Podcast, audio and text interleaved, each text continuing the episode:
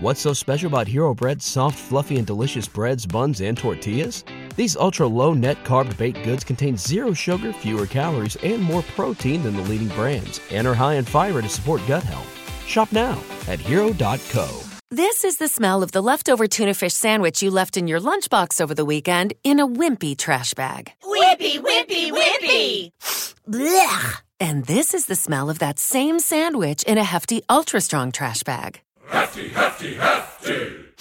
Ah, smell the difference? Hefty Ultra Strong has Arm & Hammer with continuous odor control, so no matter what's inside your trash, you can stay one step ahead of stinky. And for bigger jobs, try the superior strength of Hefty Large Black Bags. You're tuned in to HomoGround. Same ground, different sound. Happy New Year. My name is Maia McDonald. I'm your host today as we feature prolific songwriter and musical artist Sarah Jaffe. On February 3rd, she's joined in Dallas, Texas at the Meyerson by her band and members of the Dallas Symphony Orchestra to perform songs from her extensive back catalog, and she'll be on the road in March for several dates with Generationals. Sarah Jaffe's latest album, Smut, is a personal favorite of mine from 2019, and it was a pleasure to chat with her via phone back in December about growth, evolution, and what's next. On today's program, you'll hear selections from the album Smut. Right now, here's my conversation with Sarah Jaffe. You are in Texas right now?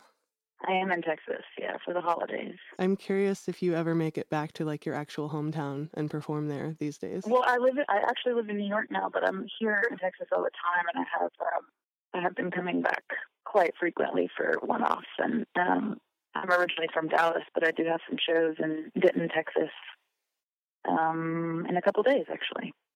I actually wanted to ask you about a show that you have coming up in February with the Dallas Symphony Orchestra. What is the story of that show? And I'm curious how you're arranging your songs for that. Well, I mean, it's just an opportunity that was presented in the last, I guess, a couple months ago now, and coincidentally, it's just been on a localized bucket list for a very long time. I've just always wanted to play with the Dallas Symphony Orchestra, and then as soon as I moved to New York, it happened. It's just like, hey, do you want to? I was like, oh my god, amazing. So the way that I'm kind of approaching it, without giving away too much, it's quite a lot. Like, outside of my band members, just trying to get cover a lot of ground musically, just ranging from, like, my very first record to the most current record. Obviously, the scope of vibe and style is drastically different one record to the next. So I actually think that the DSO members are really going to help transition in between those records. So I'm compiling a very, very lengthy set list, and then just kind of looking at that lengthy set list and, I guess, prioritizing and seeing which songs work together and whatnot. So the short answer to that is I'm just making a very long set list and going over there. It seems like such a cool opportunity to be able to sort of have all your songs from such different eras live in the same space. Oh, it's so cool. And it's also like, it's been a really interesting kind of internal process for me, just to, like, re-listen to songs that I just kind of shelved for so long. I haven't played in well over 10 years, some even more than that. So, yeah, it's kind of like it's a self-deprecating just as much as it is a self-love process. I watched an interview that you did probably, like, I don't know, 9 or 10 years ago about Clementine. In that, you were talking a little bit about some frustrations about, like, how a song that was, like, so quick and easy was so popular. And, you know, sometimes you, like, can work on something forever, and sometimes something takes, like, 2 seconds. I could relate to that. Maybe not frustration, but just feeling you were describing. I'm curious if your thoughts have evolved on that issue at all. It's weird how much they have evolved, and yet how much little they have. I think that there's something to the flippancy of any writer just kind of, like, thinking less and just kind of, like, it's like that impulse it's the impulse that I like so much relish when I'm in the studio, and I just immediately tack myself onto a melody, and it's that same impulse that allowed me to write Clementine. So without it, like, I couldn't really do it, what I'm doing. So even if I get frustrated about a song that I didn't spend very much time on, that song has also been feeding me for the last decade. So it's like, I'm riding that wave, and also kind of looking at the same song just from a different angle, I think. And that is with so many songs, and in a lot of different ways. We're all, one show I might be like, I don't feel like seeing this, but I also look at it through just a new light and a new energy based off of other people's energy. And, I just look at it differently each time.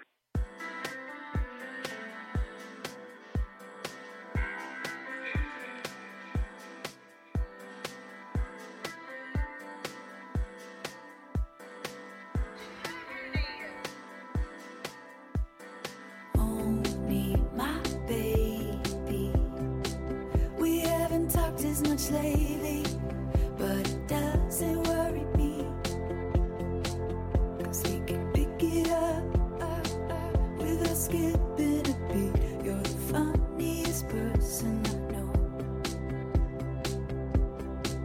You make me want to do it for myself, do it for myself, do it for myself.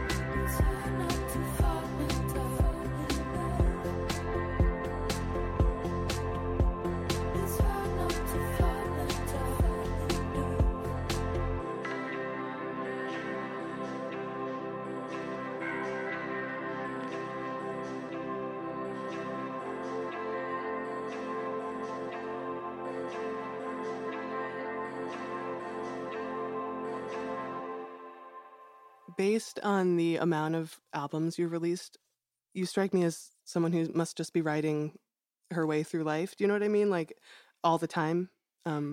Is that the case, that you're just kind of constantly creating stuff, and that's why you have so much stuff to release?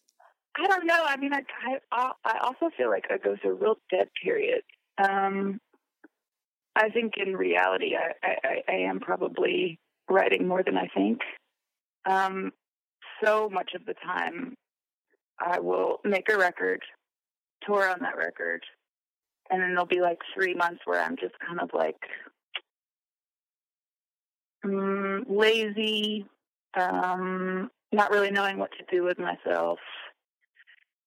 And all it usually takes is me getting into the studio, and that's where collaboration really comes in, and kind of looking outside of my head. It really takes just these small nudges of just putting myself in an environment that's different. It's not just, if I isolate myself, which is usually what I do when I did tour a lot, there would just be a period of isolation where I would just kind of like spiral into this thinking of like, oh, I'm not doing enough.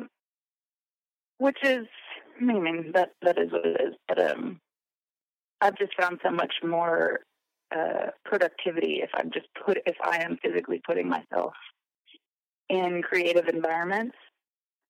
And that just creates this inertia, this momentum. And once I get in that creative momentum just kind of spirals outside of that studio or wherever I am. And I just continue it. Like, and I just do little chunks here and there where I'm writing a song with this person, or going home and spending 5 hours working on an intro for something. So I'm just trying to constantly create in as many ways as possible, and that's really, really helped. Just keep this movement of progressing and moving forward, just not standing still. How about the intro on Smut? That song made me smile so much when I put it on. First of all, I'm so glad you like it. I laugh so hard every time I hear it, and every time we played it before the show. I got this voicemail that my girlfriend's roommate sent, and at the time I was in the studio and I was recording with my friend and a collaborator of this record, and we were like in the middle of it, and I had just been really experimenting with making my own samples and my own loops and songs. And she sent me this voicemail, and it sounded like, I have a lot of family that's like deep in the heart of East Texas, and it sounded, just the accent sounded like Texas to me. It's like, is this person from Texas? But coincidentally, my girlfriend's roommate is from like deep Virginia, and so this person, she didn't know who this person was, like no one knew who it was. And I just asked her roommate if I was like, can I please sample this? And she was like, oh yeah, by all means. I have no idea who it is, but it's yours. So that day we chopped it up and used it, and ended up using the voicemail as a pivot point for the title of the project. Are you still reading Smut? Give me a call. I got my cell phone. I love you. Bye.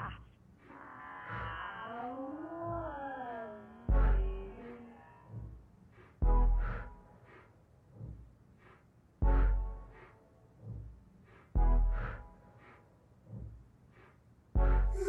know, I love an intro. A chance to explain myself. Let's see how far this road goes. Will I be losing myself? Can I see myself?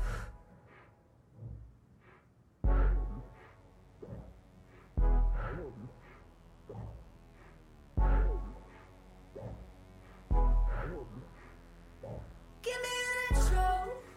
What?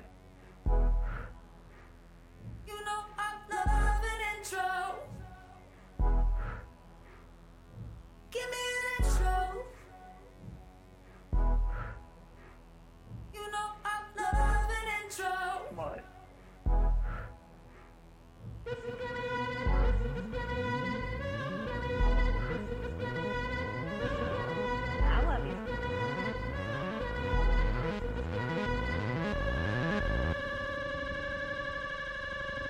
love you. Bye.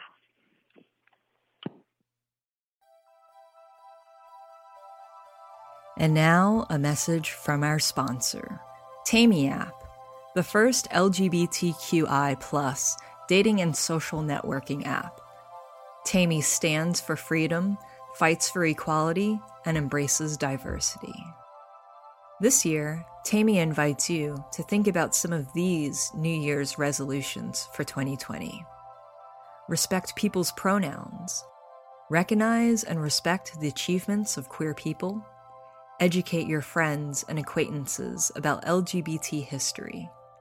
Continue spreading the message of love and equality. Advocate for the visibility, protection, and recognition of trans, non-binary, and gender-fluid people all around the world. Stand up for equality, respect diversity, and freedom of expression. Combat homophobia around the world. What are your queer resolutions for 2020?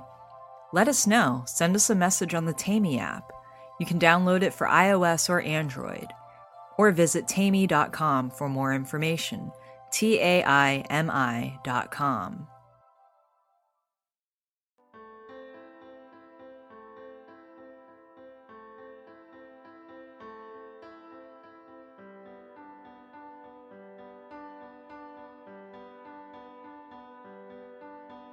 HomoGround believes help should be accessible to everyone.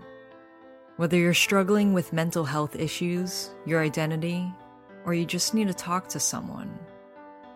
We've teamed up with Pride Counseling to be able to offer free trials to their talk therapy services for HomoGround listeners. If this is something that would be useful to you, head over to homoground.com/therapy to learn more about Pride Counseling and the services they offer. You can get matched with a licensed therapist in under 24 hours. homoground.com/therapy. You've listened to this podcast long enough. Now it's time to talk.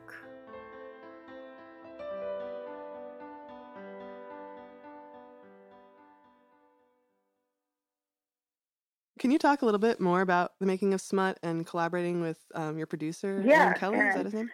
Yeah, the whole reason I went into his studio was, I guess a couple of years ago, I was working on a score and I had to record some clean vocals, some edited vocals. And so I went into this guy's studio whom I didn't know, but was a mutual friend. And he was like, at the end of that session, he was like, hey, I'm actually looking for a top liner if you're, you know, if you're in the area and you want to swing by again, let's try it out. And I just started, you know, dipping my toes into the top lining world and just writing for other artists. And it was something that I really enjoyed doing. And so I came in, and at the time I was going through a really nightmarish breakup. And so every single time I would go into the studio, I would write these songs. And at the end of those sessions, I would just be like, these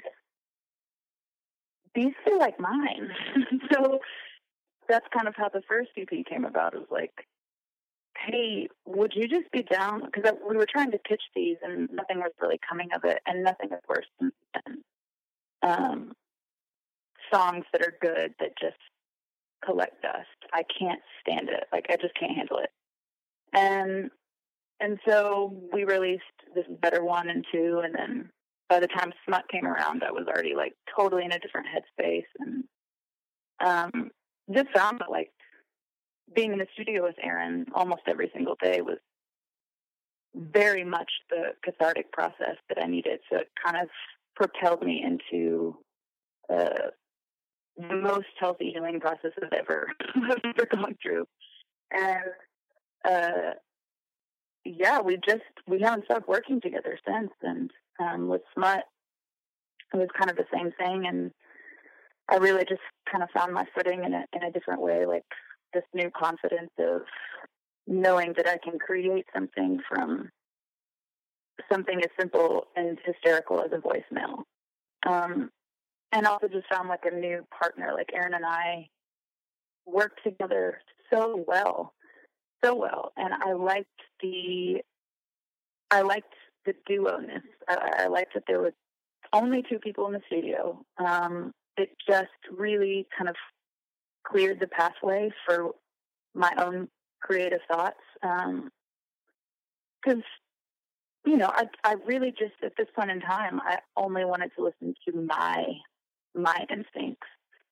And a lot of times if I get in the studio with more than 2-3 people, I can just be swayed a lot of different ways. And I just wanted to listen to my own gut. And Aaron's just quiet and works quickly. And that's kind of the way, I was just vibing with it. He's a fucking champ. I really enjoyed working with him, and found a new partner in crime. So it's been wonderful. I was talking to a friend of mine who also does a lot of writing for other artists, and I was trying to ask her about how to not be so precious and attached to one's own ideas. And it's something that I've always struggled with, just conceptually, because everything I write, it feels really private or personal in this way. And she told me that she had to be operating not out of a place of scarcity, and that you just use up your good ideas and trust that more will come. Do you relate to that at all? Or I'm curious what your perspective on that kind of issue is.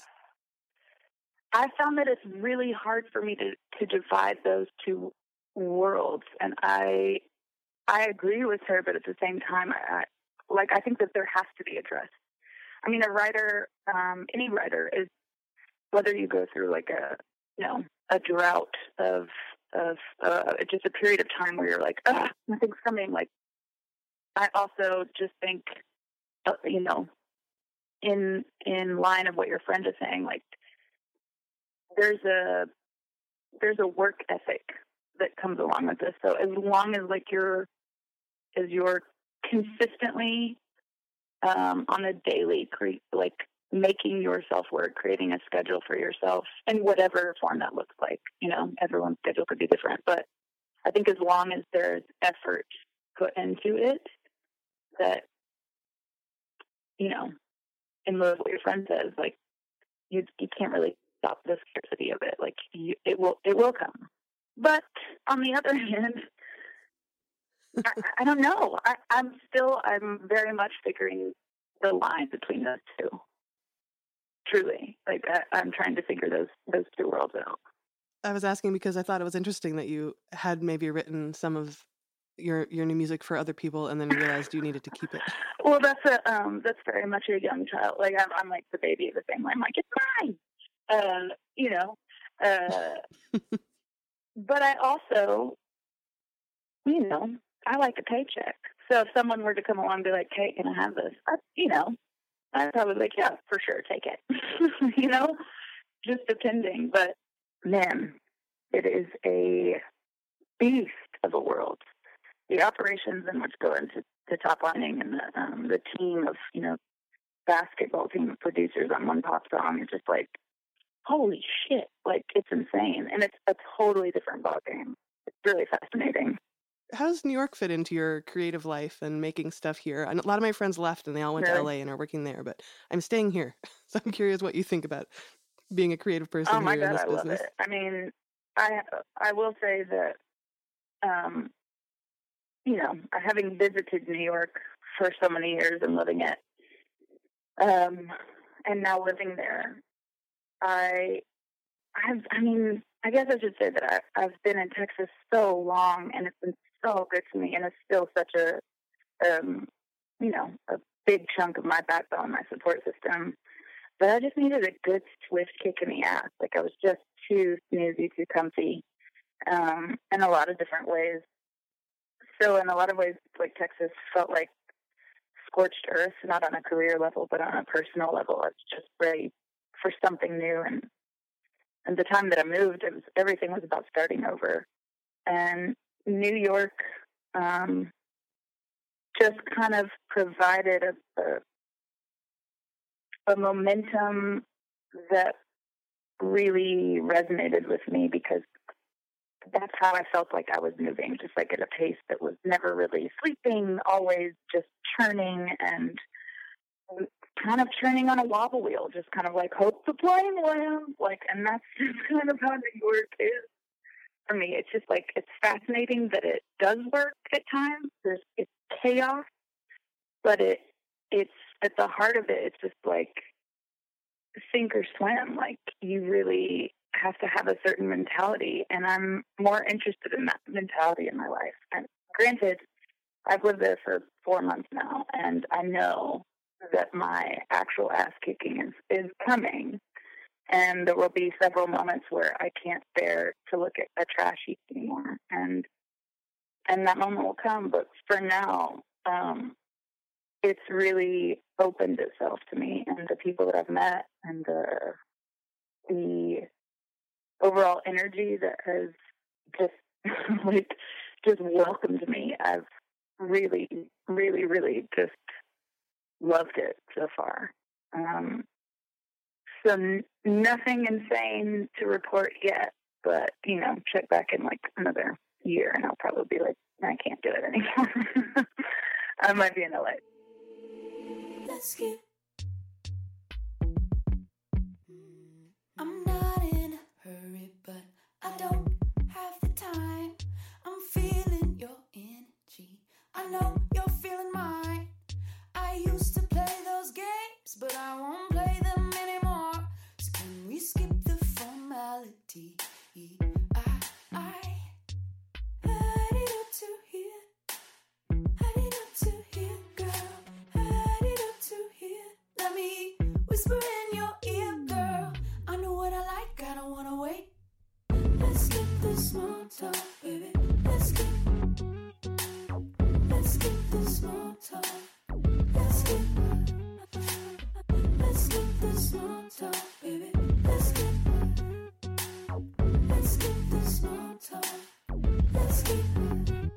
Spend too much time stressing, too many tears cried. You wanna be close to me? I'm reading all the signs. It's safe to say that I'm not like before. So can we skip the formality? I need to hear, girl. I need to hear. Let me whisper in your ear, girl. I know what I like, I don't wanna wait. Let's skip the small talk, baby. Let's skip the small talk. Let's skip the small talk, baby. Let's skip the small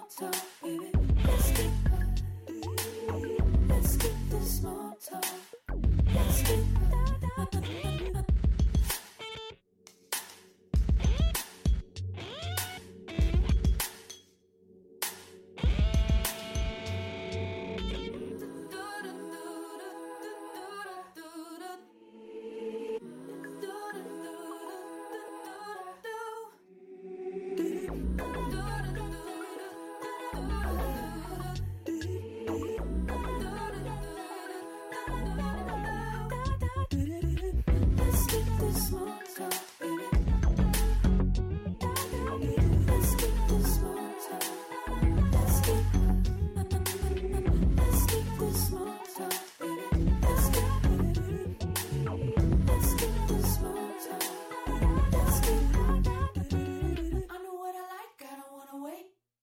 I feel like everyone is being forced to be like extremely reflective as we are moving toward the new decade. Are you revisiting your last 10 years, or are you just moving straight ahead, shall we?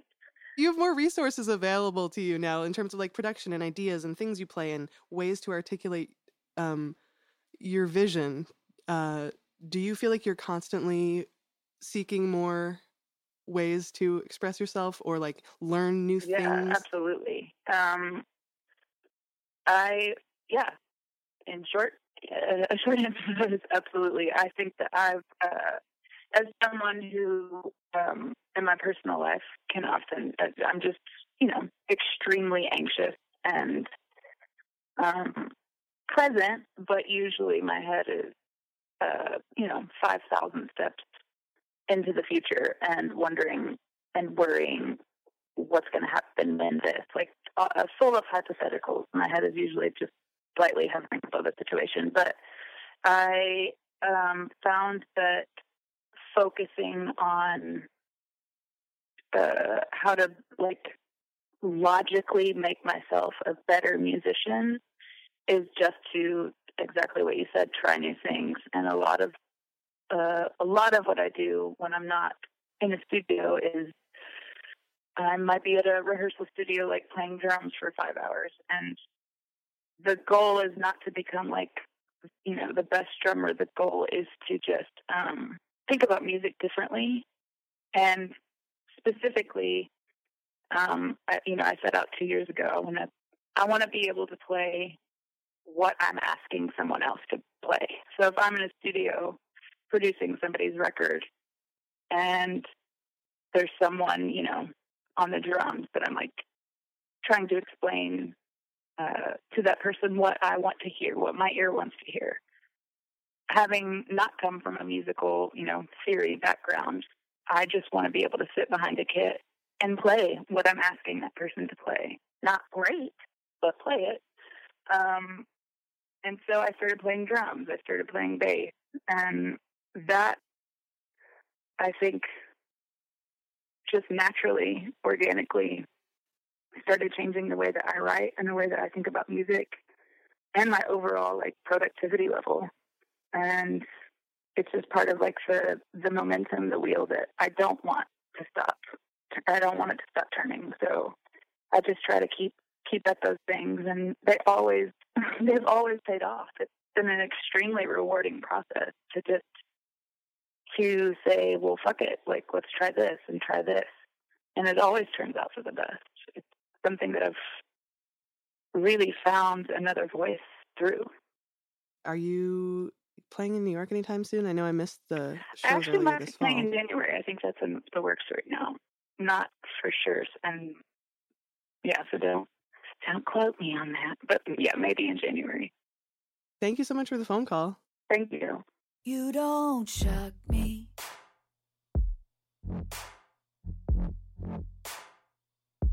But you surprised me. Reality TV. There's not much going on. Same words, same song. Just like everyone else. But it feels important to see.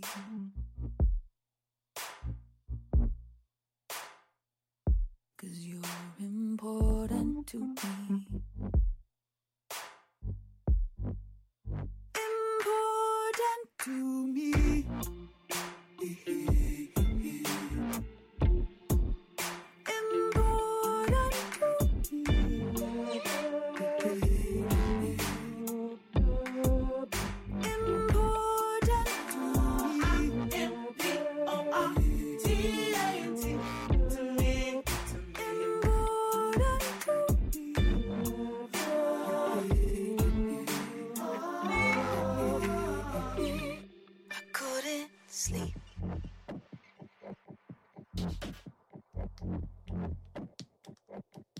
You got me surrounded.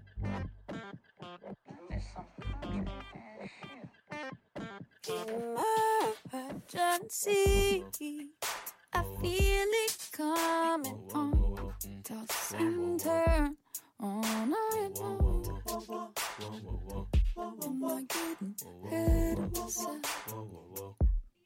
Feels important to see.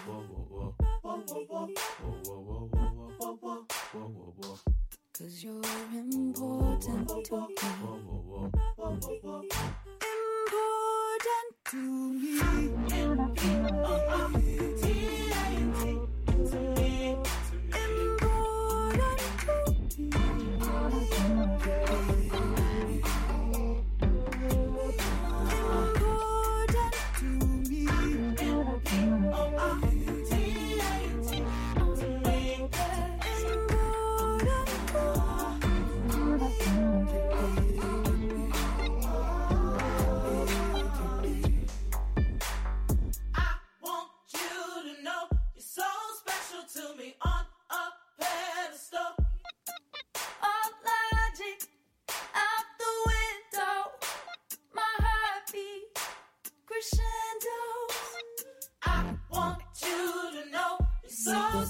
to me on a pedestal. All logic out the window. My heartbeat crescendos.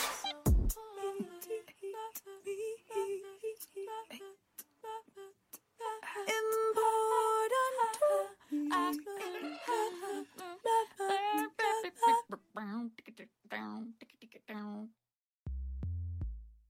Thanks for listening to another episode of HomoGround. This episode was made possible by our sponsor, Taimi, an LGBTQI+ dating and social networking app. Check it out at taimi.com and find HomoGround's profile, and we'll send you some HomoGround stickers. Shout out to Willa for finding us and sending a message. We're glad you're enjoying the podcast and the app. This episode was also made possible by our Patreon supporters. Shoutouts to Michael Bacon, Ashley Amon, Chris Lane, Willard Joyce, Brian Shields, Dee, Adriana Martinez, Corey, Lucenti, Queer Public, Kimberly Baglieri, Joseph Martin, Fernanda Delgado, Lucy, Thomas Kula, Bailey Watkins, and David Adusi. You can join our Patreon community at homoground.com/Patreon. We've got some new merch in the works, and you don't want to miss out. If you like this episode, please share it with your friends. We would love it if you would leave us a review on iTunes or whatever podcast device you're listening to us on. And if technology isn't your forte, just a simple word of mouth to someone you know who might appreciate us. You can follow us on all the social media sites for the latest updates. This interview with Sarah Jaffe was conducted and produced by Maia McDonald. You can check out more of Maia's work at maiamacdonald.com. That's MaiaMacDonald.com. I'm Scantron, aka Riz, Lynn, or Casper, the founder and executive producer of HomoGround. See you next time, homoground.com.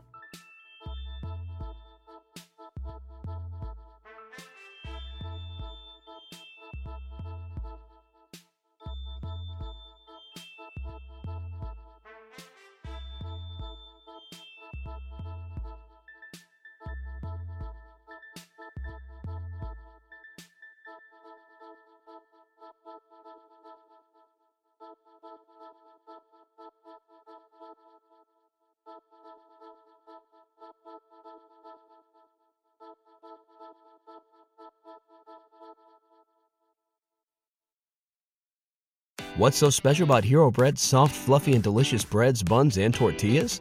These ultra-low net-carb baked goods contain zero sugar, fewer calories, and more protein than the leading brands, and are high in fiber to support gut health. Shop now at Hero.co.